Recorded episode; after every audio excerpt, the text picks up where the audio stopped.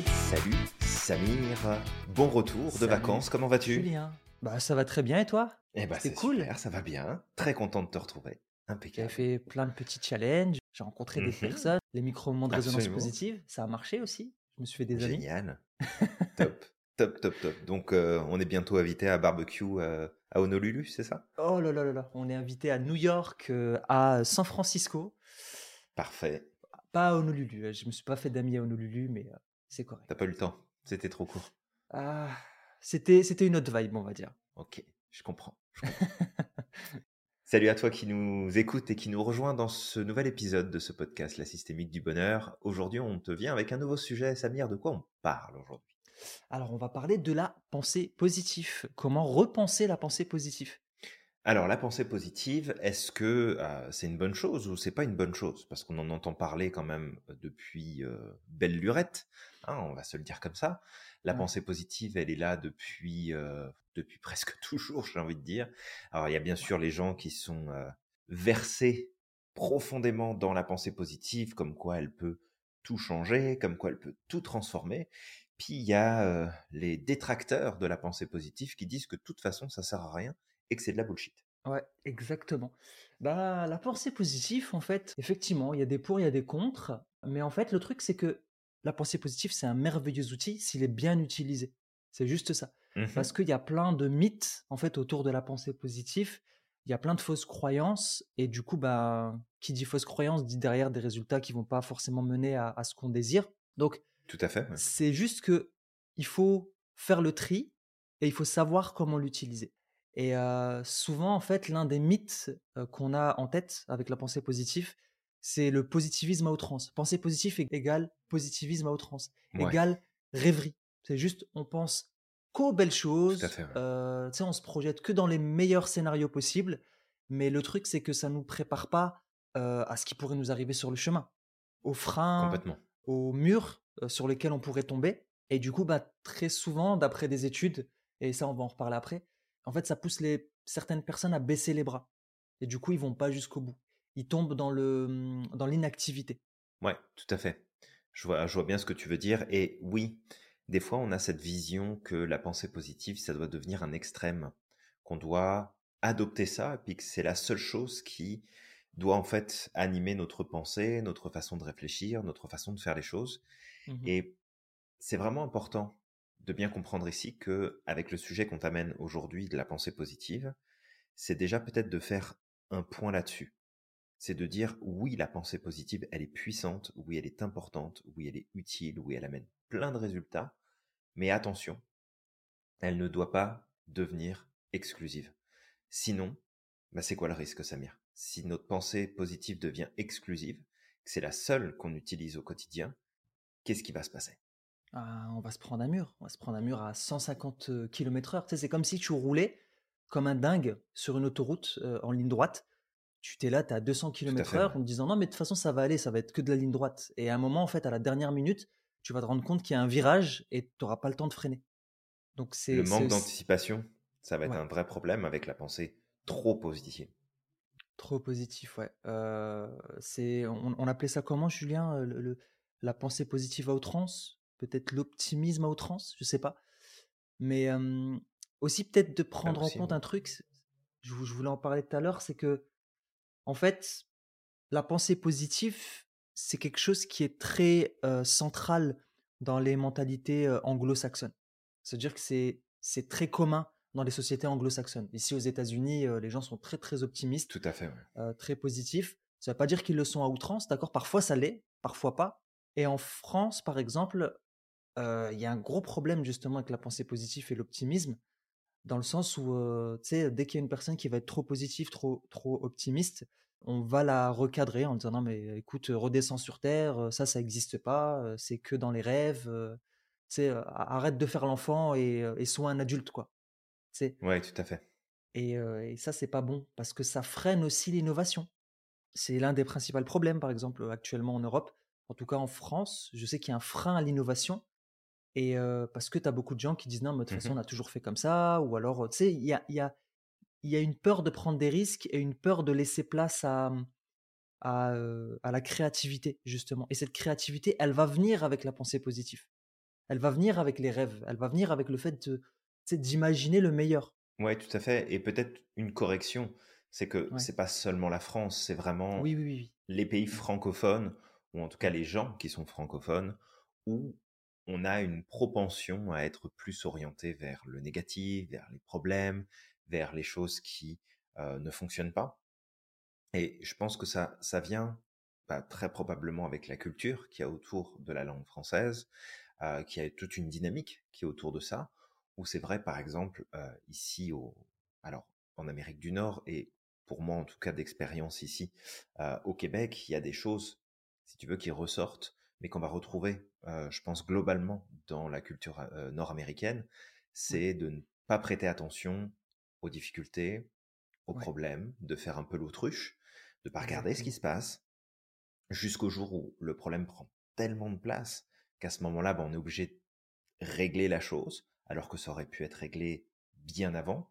Et tu vois, même si on est dans une culture qui reste quand même francophone au Québec, ben, on retrouve quand même cette dynamique nord-américaine et anglo-saxonne du je me concentre sur le positif principalement, au risque de faire abstraction du négatif, de ne pas anticiper les problèmes qui pourraient se produire, et à partir de là, bah, me retrouver finalement dans des situations qui sont complexes, euh, que j'aurais pu en fait éviter tout simplement.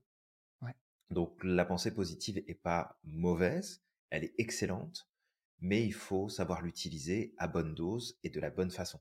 Et c'est vraiment là-dessus qu'on a envie d'attirer ton attention aujourd'hui. Mmh Justement, il y a une métaphore qui me vient à l'esprit. Alors tout le monde s'y retrouvera pas dans cette métaphore, mais certains peut-être.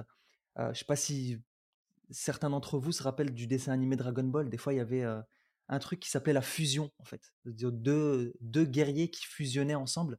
Et d'un côté, on a Sangoku, Sangoku qui est l'optimiste, mais par puissance. Il pense qu'au bien, qu'aux belles choses. il, il, il pense pas du tout aux, mauvaises, choses qui pourraient arriver sur le chemin, donc il est trop, trop, trop mmh optimiste et parfois ça lui joue des tours.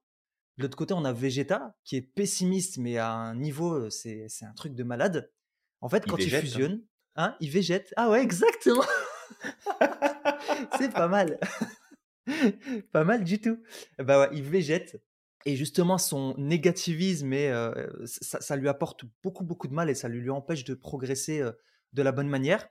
Ben, on va prendre Sangoku on va prendre que c'est la, culture anglo-saxonne, positivisme à outrance, on pense pas au mauvais et on fait l'autruche. On prend Vegeta, qui est euh, en quelque sorte euh, le mmh négativisme parfois à, outrance. Alors les deux ont du bon, d'accord, mais ils ont aussi beaucoup de mauvais. Donc qu'est-ce qu'on fait? On fait une fusion des deux pensées, d'accord, et on va trouver la meilleure manière de fonctionner. C'est ça, fusion. Et euh, à ce moment-là, on va trouver ce juste milieu. Et ce juste milieu, ça va être d'être positif, mais de garder à l'esprit que il va se passer aussi des choses mauvaises, d'anticiper. Et une fois qu'on a les deux, au moins, c'est au moins, même si on est positif, on sait qu'on va avoir des, euh, des obstacles sur le chemin. On a anticipé un maximum. Il y a des choses qui vont arriver qu'on n'a pas anticipées, mais on sait que sur le chemin, il va se passer des choses et qu'il faut continuer d'avancer pour poser des actions. Ouais, complètement. Bah, c'est un, super exemple. Alors peut-être que toi qui nous écoutes, tu connais pas cette référence, mais au moins avec les explications de Samir, tu as, euh, tu as finalement le contexte. Tu vois, quand tu parles de fusion, Samir, et euh, de, juste milieu, euh, je, ne peux pas m'empêcher de faire référence à ce qu'on enseigne en, en sophrologie, euh, en tout cas, sur cette notion de milieu juste, où c'est vraiment cet équilibre qu'on va essayer de trouver et d'organiser entre deux extrêmes. Et être trop positif ou trop négatif, bah, c'est tomber dans l'un de ces extrêmes-là. Et en fait, ces extrêmes, ce qu'il faut voir aussi, alors on peut faire référence à la philosophie en Asie avec le yin et le yang. Il y, en a, je pense, de, dans, tous les aspects, hein, la lumière, le, le, sombre, le jour, la nuit, vraiment cette dualité dans laquelle on peut se retrouver finalement si on ne fait pas attention à partir dans des trop gros extrêmes et entretenir une pensée exclusive positive, bah c'est pas nécessairement quelque chose qui va nous rendre service parce que dans ce cas-là, ça veut dire que je vois pas les problèmes qui pourront arriver. Je vais faire preuve de naïveté et ça, ça peut me coûter cher. Je vais pas anticiper les choses dont je pourrais avoir besoin. Et encore une fois, je fais preuve de naïveté. Et puis, je vais mettre des attentes aussi, qui vont se voir la plupart du temps déçus, parce que les choses ne se passeront pas comme je l'aurais prévu dans ma tête. Et là aussi, ça va jouer euh, finalement sur bah, mon état d'esprit, sur ma façon d'être, me sentir, puis les résultats que je vais obtenir. Et j'ai même envie ici peut-être d'envoyer un message fort, mais j'espère qu'il sera entendu et qu'il sera intégré. Si jamais toi qui nous écoutes, tu es peut-être dans une passe difficile dans ta vie, euh, si tu connais des personnes qui sont en train de vivre des situations difficiles, qui sont peut-être dans un burn-out, dans une dépression, peu importe, fous-leur la paix. Leur demande pas de penser positif. Leur demande pas de se concentrer sur les choses qui vont bien de manière exclusive. D'accord? Je te dis pas de pas les soutenir et de pas les aider à recadrer différemment, mais de pas créer une pression parce que si jamais toi qui nous écoutes, tu vis aujourd'hui peut-être avec un état dépressif qui est installé depuis un certain temps et que tu te bats tous les jours pour reprendre petit à petit le dessus, reprendre ta place, reprendre tes habitudes, ben, sache que te concentrer exclusivement sur le positif, ça va être contre-productif et ça va te faire souffrir plus qu'autre chose. Donne de la place au négatif, c'est important. Pas parce que on a envie d'en vivre et parce que on est des masochistes ou autres, mais parce que ça fait partie du process, parce que ça fait partie des choses qui vont venir compléter l'équilibre. Et alors attention, hein, c'est pour ça qu'on parle de milieu juste en sophro et pas de juste milieu, dans le sens où il n'y a pas de 50-50. C'est pas faut que tu vois 50% de verre plein puis 50% de verre vide. C'est de savoir optimiser ta vision des choses du côté positif de la balance en autant que c'est possible. Mais de ne surtout pas faire que ce soit le seul filtre que tu utilises pour te décider, pour avancer, pour progresser. Donc vraiment de faire attention à ça en autant que c'est possible. Exactement, Julien. J'avais pensé justement tout à l'heure, j'avais parlé d'études et du coup ça me donne envie aussi de, donner ces études-là. Alors c'est des études qui sont dans le livre de le livre Rethinking Positive Thinking de Gabriel Wettingen. En fait, il faut savoir avant que je donne ces études que, la psychologie positive est une discipline scientifique. Tout à fait. C'est une discipline scientifique et euh, il y a des études qui sont faites. Et en fait, tout à l'heure, on parlait justement des gens qui étaient optimistes mais qui se basaient sur leurs expériences passées en anticipant. On a ceux qui se projettent dans un futur idéal et qui pensent pas du tout au négatif, ceux qui vont faire l'autruche quand il y aura des problèmes. Et il y a ceux qui sont qui se disent réalistes et qui vont même tomber dans l'anxiété. Alors réaliste, ça veut dire en gros euh, arrête de rêver, arrête de penser positif. Voilà, il faut être réaliste, il faut être terre à terre. En fait, il y avait trois groupes. Il y avait deux groupes de personnes qui pensaient positif le premier, c'était ceux qui avaient un esprit positif, mais qui se focalisaient sur, en fait, en évaluant leur expérience passée, leur réalisation passée, en se disant, bah tiens, regarde, euh, j'ai fait telle chose, j'ai eu des difficultés, mais j'ai fini par réussir. Donc, ils pensent positif, mais ils anticipent également. Ceux-là, c'est ceux qui avaient le meilleur résultat.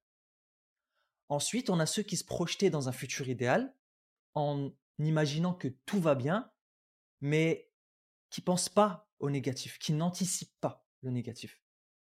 Eux, alors, au début, tout va bien, mais avec le temps, bah, qu'est-ce qui se passe? Ils, euh, ils ne sont pas proactifs. Ils finissent par baisser très rapidement les bras et se décourager. Au moindre, c'est à la moindre difficulté, ils vont baisser les bras parce qu'ils vont se dire, bah, en fait, c'est pas comme ça que je l'avais imaginé. Et après, on a ceux qui se disent réalistes, en tout cas, euh, qui sont pas dans le positivisme, eux, alors eux, ils bossent beaucoup plus que ceux qui sont dans le, dans le positivisme à outrance, d'accord? Mais ils n'ont pas forcément plus de résultats que ceux qui pensent positif et qui en même temps anticipent. Donc ça, c'était pour les premières études. Euh, après, on va donner une autre étude euh, plus loin euh, sur une technique qui s'appelle le contraste mental. Et le contraste mental, c'est justement ce qu'on amène depuis tout à l'heure, le fait de d'être aussi bien dans le positif et en même temps aller anticiper les, les, les événements qui pourraient se passer.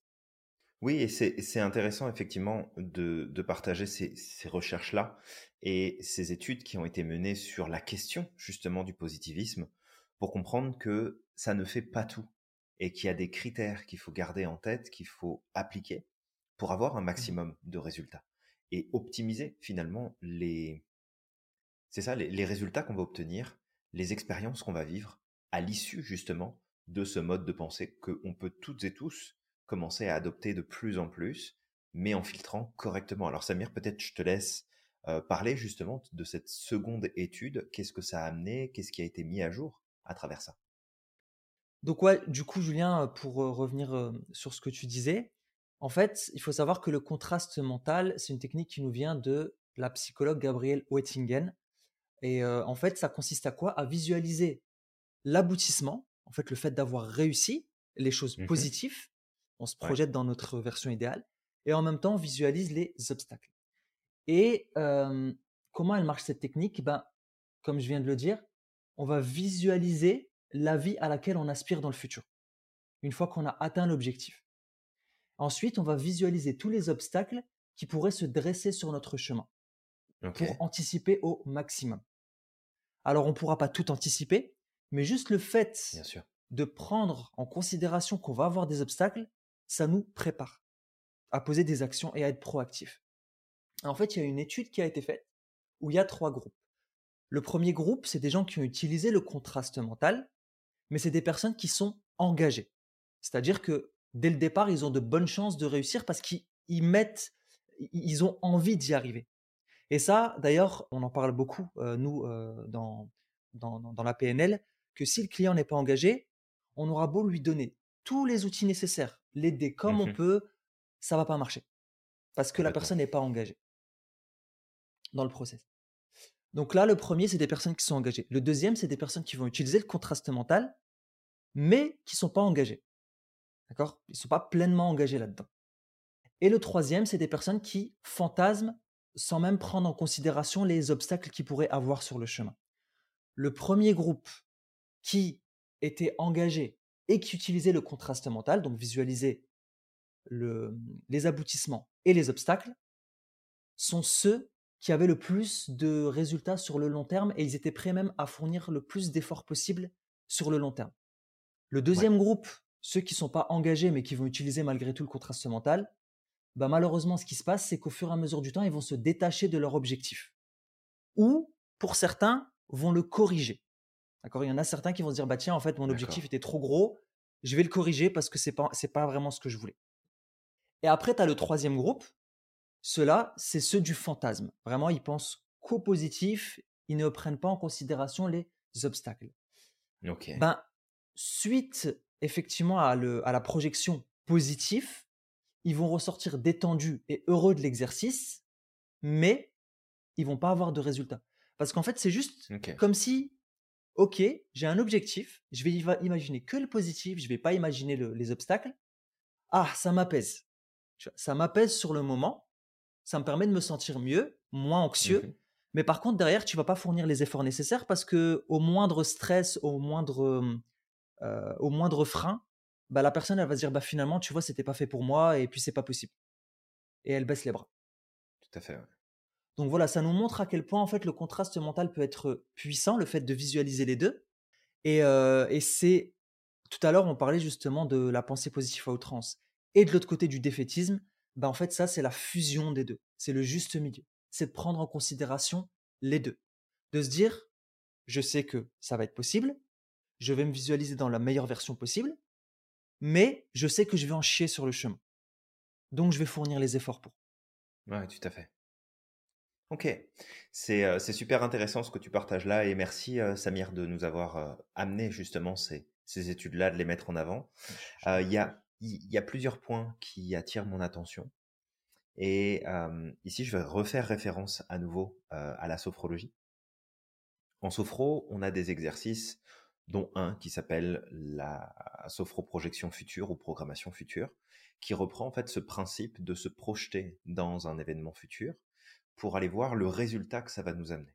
Qu'est-ce qu'on va vivre une fois que les choses seront terminées? Comment est-ce qu'on va se sentir? Donc c'est un moyen de se réassurer et de se, mettre dans une dynamique positive pour aborder des événements futurs.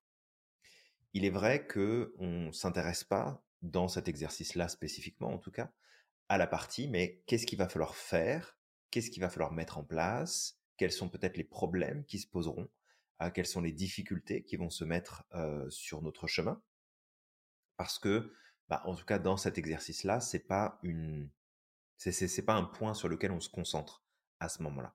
Mais le point d'avoir de l'anticipation sur les problèmes, les difficultés qui pourraient se produire, ça, c'est effectivement très très important. La chose peut-être que euh, je mettrai en avant ici, c'est que dans cette étude, et comme en fait dans beaucoup d'études, il y a, pour pas dire toutes, il y a des facteurs qui ne sont pas pris en compte. C'est-à-dire qu'il y a des éléments qui ne sont pas mesurés, il y a des éléments qui ne sont pas considérés dans le processus. Et là, ce qui est étudié, c'est comment une variation de la perception de l'événement à venir peut modifier finalement notre rapport à cet événement et aussi garantir plus ou moins de chances d'atteindre le résultat souhaité. Mais dessus, on ne tient pas compte très probablement de quel est l'état de départ de la personne? Est-ce que la personne a un terrain anxieux très développé ou est-ce qu'elle ne l'a pas? Ensuite, est-ce que la personne a peut-être déjà aussi planifié finalement avec anticipation de bah, qu'est-ce qu'il va falloir que je fasse, qu'est-ce que ça va impliquer, qu'est-ce que ça va pas impliquer? Et puis, il va manquer peut-être aussi, et je pense que c'est un point qui est important, sur la question de est-ce que la personne qui participe à cette étude est dans une dynamique à vouloir chercher comment est-ce que les choses vont se produire? Donc en gros, c'est est-ce que je mets des attentes sur ce qui va effectivement se passer? Et quelque part, c'est ce qui doit très probablement se produire en sophro, c'est que comme on fait ce genre d'exercice, alors une fois qu'on a déjà de l'entraînement, bien sûr, on fait pas ça sur euh, une session comme ça pour se dire bah tiens, je me projette dans le futur, ça va être cool. Mais il y a tout un entraînement autour de ça qui doit se faire, où finalement il y a tout un travail de lâcher prise et d'acceptation aussi que rien ne se passe jamais comme on l'a prévu, que rien ne se déroule comme c'est planifié, qu'il y aura toujours des différences, qu'il y aura toujours des changements, il y aura toujours des ajustements, il y aura toujours des choses qui viendront se mettre en travers de notre route et qu'à partir de là, bah, l'avantage de se projeter dans l'après, c'est de lâcher prise aussi sur comment les choses doivent se passer. Donc, sans remettre en question ce qui ressort de l'étude, parce que les résultats sont parlants et euh, ils sont très intéressants, mais c'est vraiment de se dire, ok, est-ce que quand je me projette dans le futur, dans la réalisation de l'objectif, est-ce que je suis dans une perception de la ligne du temps où je vais poser le comment les choses doivent se passer et dans ce cas-là, je prends un gros risque d'avoir des déceptions et de me retrouver bah avec une situation qui correspond pas du tout à ce que j'avais en tête Ou alors, est-ce que je me projette dans le futur pour dire voilà, je sais où est-ce que je vais m'en aller, ce que je veux vivre, ce vers quoi je vais tendre le plus possible. Je sais aussi qu'il y a plein de choses que je vais devoir faire et je le pose sur le papier, je m'organise, je, planifie les choses. Mais en même temps, je lâche prise parce que je ne sais pas comment. Comment les choses vont se passer. C'est une question rétrospective, le comment. Le comment, je le saurai une fois que les choses seront terminées. Donc il y a aussi peut-être ce point-là que j'ai envie de remettre en avant pour que bah, cet exercice soit fait de la manière la plus optimale possible, j'ai envie de dire. Concentre-toi sur ce que tu veux dans l'après-événement, que ce soit hyper clair dans ton esprit pour savoir où est-ce que tu t'en vas. Reviens à l'instant présent avec cette vision-là, mais garde en tête que même si tu définis un comment, ça se passera probablement, même très certainement, différemment de ce que tu as prévu. Et surtout, ça ne t'empêche pas d'anticiper négativement, mais positivement les choses. De se dire, bah, il peut y avoir tel problème, il peut y avoir telle difficulté, voilà ce que je ferai à ce moment-là, voilà ce que je pourrais mettre en place. Donc c'est un petit peu le, le, la, petite chose que je voulais rajouter dans, dans ce que tu as amené, euh, Samir, pour que ce soit le plus clair possible pour tout le monde. Ouais, merci Julien, justement, pour, euh, pour ces ajouts-là et, et, les informations que tu as, as reclarifiées donc, justement, là, l'objectif, au travers de tout ce qu'on a, ce qu'on a dit, c'est justement de montrer à quel point la pensée positive, c'est quelque chose d'important. Quoi qu'il arrive, c'est important. Et si même on regarde l'histoire, la majeure partie des gens qui ont apporté des choses qui ont changé la face de ce monde étaient dans de la pensée positive. Ils étaient optimistes. Alors pas à outrance, encore une fois, ceux qui l'étaient à outrance se sont cassés clairement la gueule. Euh, ils ont lâché prise, enfin tu sais, ils ont, ils ont baissé les bras euh, très facilement. Mais, euh, mais en tout cas, pour ceux qui ont été persistants, qui ont duré dans le temps, bah, c'est des gens en fait qui ont pris en compte les deux. Si on prend, alors j'en parle souvent, mais Mère Teresa par exemple, si on prend Martin Luther King avec son I Have a Dream par exemple, ben il en a chié, il en a chié sur le chemin, mais jusqu'au bout, il savait que c'était faisable.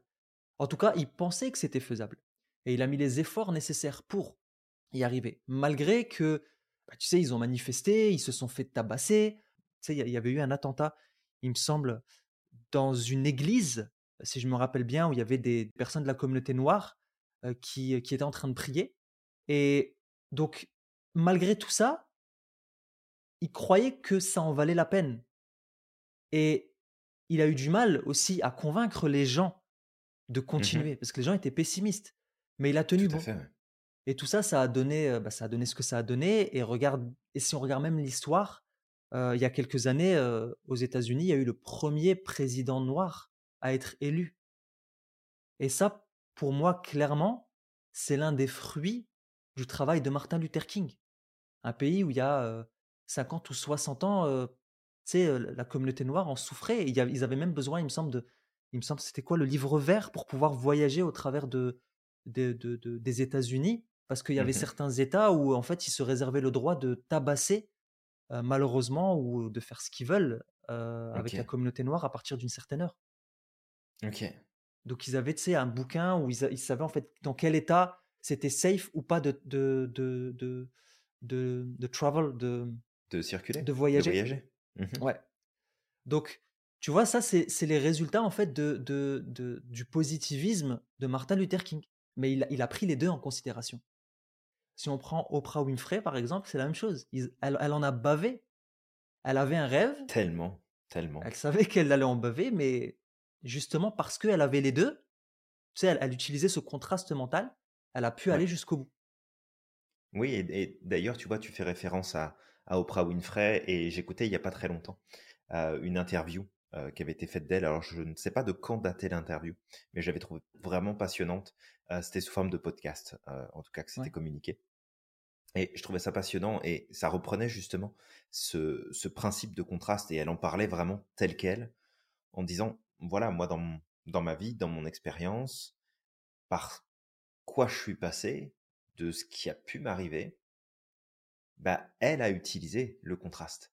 Elle a utilisé le contraste, mais en mettant en avant que ce qui était en train de lui arriver n'était, alors, on pourrait nous appeler ça du recadrage en PNL, mais n'était en fait qu'une étape nécessaire pour l'amener là où elle avait envie de se rendre et à l'étape suivante, à ce qu'elle ne savait pas encore être possible pour elle, mais qui allait répondre finalement à ce qui allait se, à ce qui allait se passer et à se concentrer sur ce qu'elle avait. Elle se concentrait sur ses forces, sur ses talents, sur ses certitudes profondes de j'ai envie d'accomplir quelque chose, j'ai envie de faire quelque chose. Parce que quand elle a été euh, gentiment remerciée de son émission, euh, de sa propre émission, justement par, euh, alors je ne sais plus quelle chaîne américaine l'avait foutu dehors, elle a dit, mais c'est pas grave, c'est pas gênant, parce que si je le fais pas avec eux, ben, je vais le faire autrement. Je vais le faire par moi-même, je vais trouver un autre chemin, je vais trouver un autre moyen. Et, et c'est ça aussi qui a fait aussi tout ce qu'elle est devenue avec le temps. C'est cette détermination à faire du recadrage euh, du négatif qui lui arrive, à mettre du contraste dans sa vision des choses, pour dire, ok, là-dessus ça va pas marcher, ben, je passerai par là. Puis si ça, ça bloque, eh ben, je passerai par ce chemin-là. Et si jamais, ben, je demanderai à telle personne. Et s'il y a besoin, je ferai telle ou telle chose. Et vraiment de, de, s'appuyer, en fait, sur cette pensée positive qui permet d'aller de l'avant, qui permet de progresser.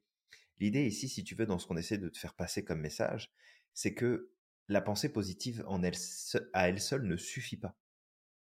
C'est pas parce que tu vas penser positivement qu'il va t'arriver quelque chose. Et là, je fais par exemple référence au film ou au bouquin qui était sorti il y a quelques années de ça en arrière, qui s'appelait Le Secret, où on te disait, voilà, regarde, si tu penses positif chaque jour, si tu te concentres sur le positif, il va t'arriver plein de bonnes choses. ben oui, il va t'arriver plein de belles choses parce que forcément, tu focuses sur des choses qui sont positives. Donc ça va t'aider au quotidien. Mais ce qu'on oubliait de mettre en avant, c'est le fait qu'il fallait que tu prennes des décisions. Le fait qu'il fallait que tu passes à l'action. Le fait qu'il fallait que tu prennes des risques. Le, fait qu'il fallait prendre les choses en main et avancer pour que ça se produise. Et ça, c'est vraiment essentiel. Parce que si tu te concentres juste sur le positif et que tu te dis, bah non, on va penser positivement, puis les choses vont se mettre en place, et puis, ben, quelque part, oui, l'univers, il va te présenter plein d'opportunités euh, à tous les coins de rue.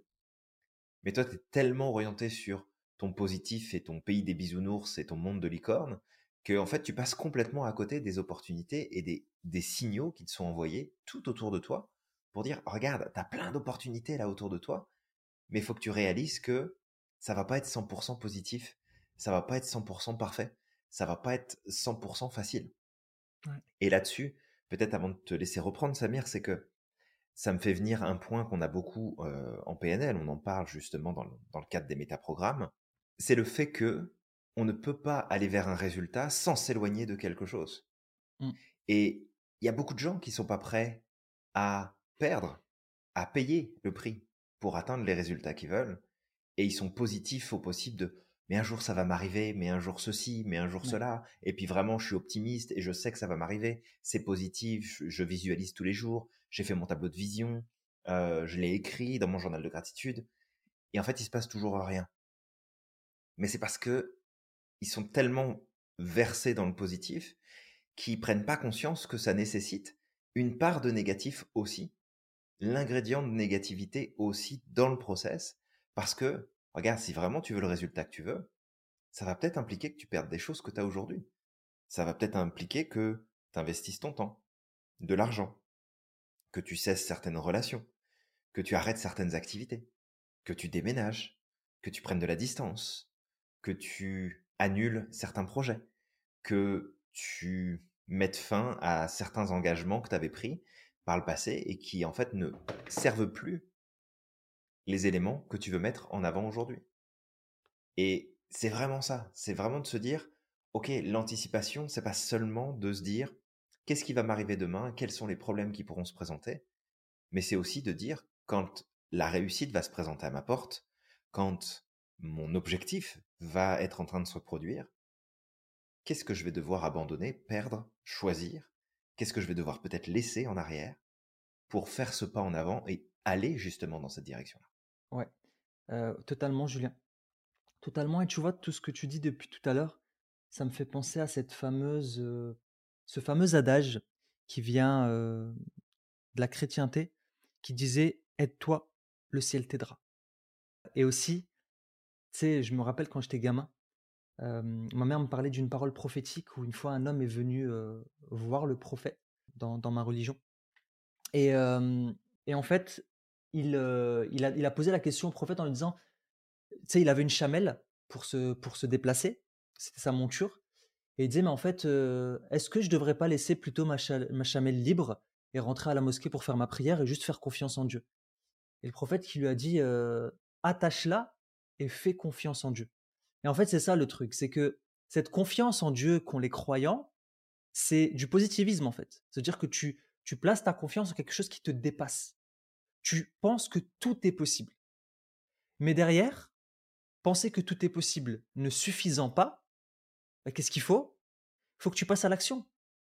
Parce que tout ne va pas te tomber dans les mains.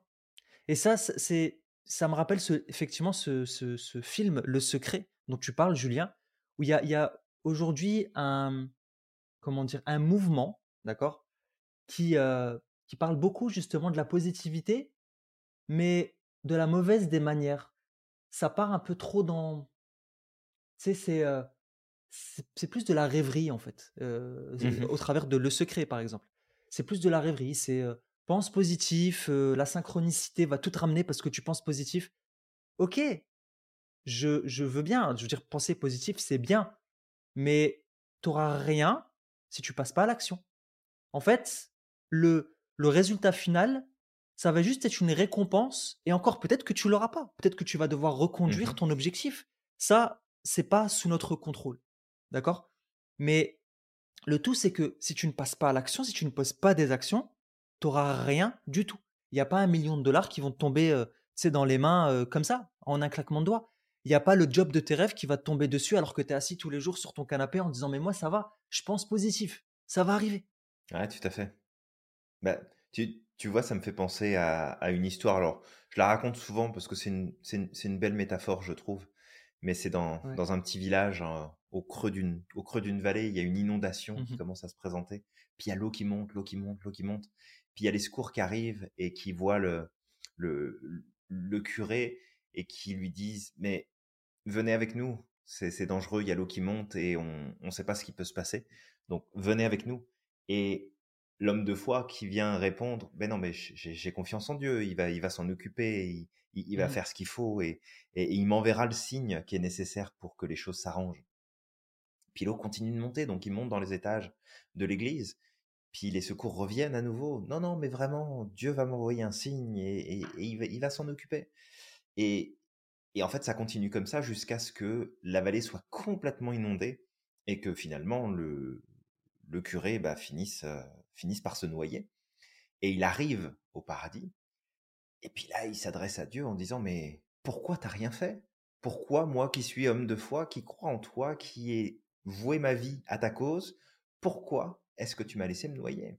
Et Dieu qui le regarde avec un sourire en lui disant, mais je t'ai envoyé quatre fois les pompiers, je peux pas prendre la décision à ta place. Je peux pas te pousser, te dire monte dans le bateau, ils vont te sauver. Tu as décidé de rester et tu as décidé de rester dans ta vision des choses, puis c'est toi qui l'as décidé. Je n'ai rien à voir dans tout ça. Mmh. Et j'aime beaucoup cette histoire-là parce que ça remet les choses en perspective. De se dire oui, la positivité, elle est importante. Penser positif, c'est important parce que ça augmente la confiance en soi, ça augmente l'estime, ça permet de passer plus facilement à l'action, ça permet de prendre plus facilement des risques, ça permet de progresser, ça permet d'avancer. Et tu vois, Samir, tout à l'heure, tu faisais référence justement aux, différences entre la pensée euh, francophone et la, la, pensée anglophone sur ce sujet-là. Mmh Mais c'est là aussi où on voit, si on fait référence au domaine de l'entrepreneuriat, c'est là aussi où on voit la différence entre un ou une entrepreneur et un ou une manager gestionnaire. Mmh. C'est que le manager, le gestionnaire, va être orienté sur il y a des trucs qui vont pas, il y a des trucs à gérer, il y a des trucs, il y a des problèmes à résoudre, et puis attention, ça c'est risqué, et attention, il y a ceci et il y a cela. Et l'entrepreneur ou l'entrepreneuse, ça va être bah ouais, il y a tout ça, mais regarde, je peux faire ça aussi puis on peut mettre ça en place. Puis il y a ça qui pourrait se produire, et il y a ça qu'on pourrait décider, et on pourrait aller dans cette direction-là. Et c'est vraiment de, de voir tout ça et de comprendre que être positif positive, c'est avant tout une stratégie intelligente pour se permettre d'accéder plus facilement à nos ressources intérieures, de progresser, d'aller de l'avant et d'être plus à même de s'engager, de prendre des risques, de prendre des décisions, de progresser en fait sur différents sujets, que ce soit perso ou pro. Mais encore une fois, il faut que ce soit équilibré. Faut pas que ce soit le pays des bisounours ou des calinours, peu importe comment on les appelle. Que ce soit euh, les petites fées, les paillettes et les licornes. Oui, c'est bien, mais il y a une limite. Il y a une place qu'on peut donner à tout ça. Puis il y a une autre place aussi qu'il faut donner à la réalité du terrain, à l'objectivité du moment, aux difficultés auxquelles on va devoir faire face. Et c'est super important. Et tout à l'heure, Samir, tu évoquais le fait que de toute façon, on allait en chier. Bah, on t'invite, toi qui nous écoutes, à retrouver le podcast, justement, euh, sur le sujet qui s'intitule De toute façon, tu vas en chier. Ouais, exactement. De toute façon, tu vas en chier. Et tu vois, regarde, tu parlais de la, tu parlais de la mentalité anglo-saxonne. J'étais là durant mon trip, on était parti au Nouveau-Mexique, Californie et après à Hawaï. Et en fait, en Californie, on était à côté de San Francisco. Côté de San Francisco, c'est quoi? C'est la Silicon Valley. Et ça, c'est un, c'est un mindset entrepreneurial. Tu t'es fait poser des nouveaux sens, Samir Silicon Valley. Ah, c'est pas mal. Bien joué. Bien joué, Julien. Elle était trop facile. Elle était facile. Et donc, en fait, j'étais en Silicon Valley et si tu voyais le nombre d'entreprises d'innovation là-bas, c'est un truc de malade. Et en fait, c'est tellement un mindset là-bas que c'est très facile de faire des levées de fonds. Parce que, euh, tu sais, ils sont très doués pour pitcher, ils sont, ils sont très positifs.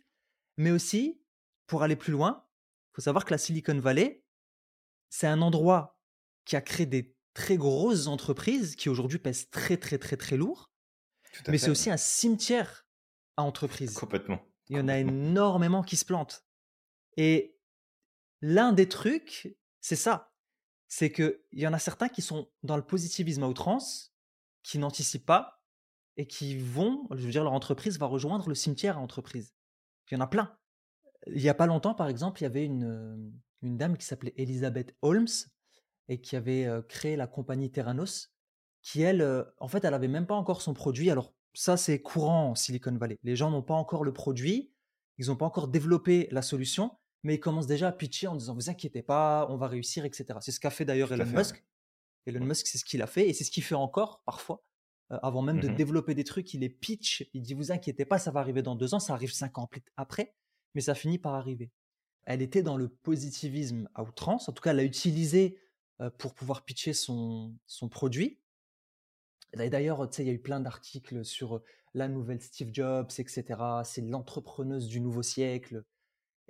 Sauf qu'en fait, derrière, en fait, c'était une grosse fraude. Et derrière, bah, ça a fini par lui retomber dessus.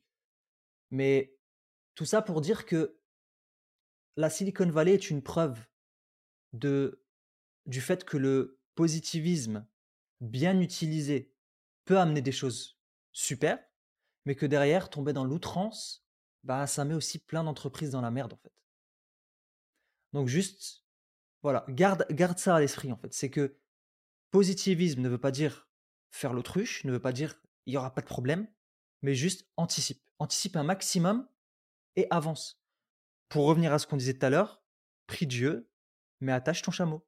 C'est ça. C'est quelque part ne pas faire preuve de trop d'innocence mal placée par rapport aux choses. Parce que, encore une fois, la vie n'est pas quelque chose, c'est pas une aventure qui est facile. La vie demande à ce qu'on prenne position, à ce qu'on prenne place, à ce qu'on s'affirme, à ce qu'on prenne des décisions, à ce qu'on prenne des risques, à ce qu'on pose des actions.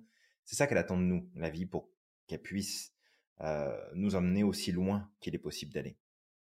Mais faire preuve d'innocence trop poussée, parce que c'est OK de faire preuve d'innocence sur plein de sujets, mais qu'à un moment donné, quand ça implique des décisions qui sont importantes, quand ça implique des directions à prendre dans notre vie, quand ça implique d'entretenir des relations, quand ça implique plein de choses, alors c'est aussi de redescendre sur Terre et de dire, ouais, je suis super positif ou positif par rapport à ce sujet-là, maintenant je vais me poser et je vais voir c'est quoi les risques que j'encours, c'est quoi les problèmes qui pourraient se poser? Et qu'est-ce que je dois abandonner aujourd'hui pour aller dans cette direction-là? Et on va vraiment t'inviter à apprendre à te poser ces mêmes questions parce que on veut te pousser à aller vers plus de positivisme dans ton quotidien. Et encore une fois, si tu es dans une passe difficile, c'est aussi de te donner le temps de le faire, mais c'est de ne pas lâcher le positivisme, de ne pas tomber dans, l'extrême opposé. Par contre, on y va avec une dose qui est bien placée, qui est équilibrée, qui ne nous fait pas tomber dans l'anxiété parce qu'on est trop orienté dans le négatif, qui nous fait pas tomber dans le pays des bisounours parce qu'on est trop dans le positif, mais avoir un minimum de recul pour où est-ce que j'en suis, où est-ce que je m'en vais, qu'est-ce que je fais avec tout ça? Exact, exact. Bah écoute, toi qui nous écoutes, on t'invite à utiliser au maximum le contraste mental, c'est-à-dire être positif, mais en même temps, ne pas mettre de côté les obstacles qui pourraient avoir, ne pas oublier que sur le chemin, tu vas en chier. Ne mets pas trop d'attentes sur le fait que tout va se passer pour le mieux dans le meilleur des mondes.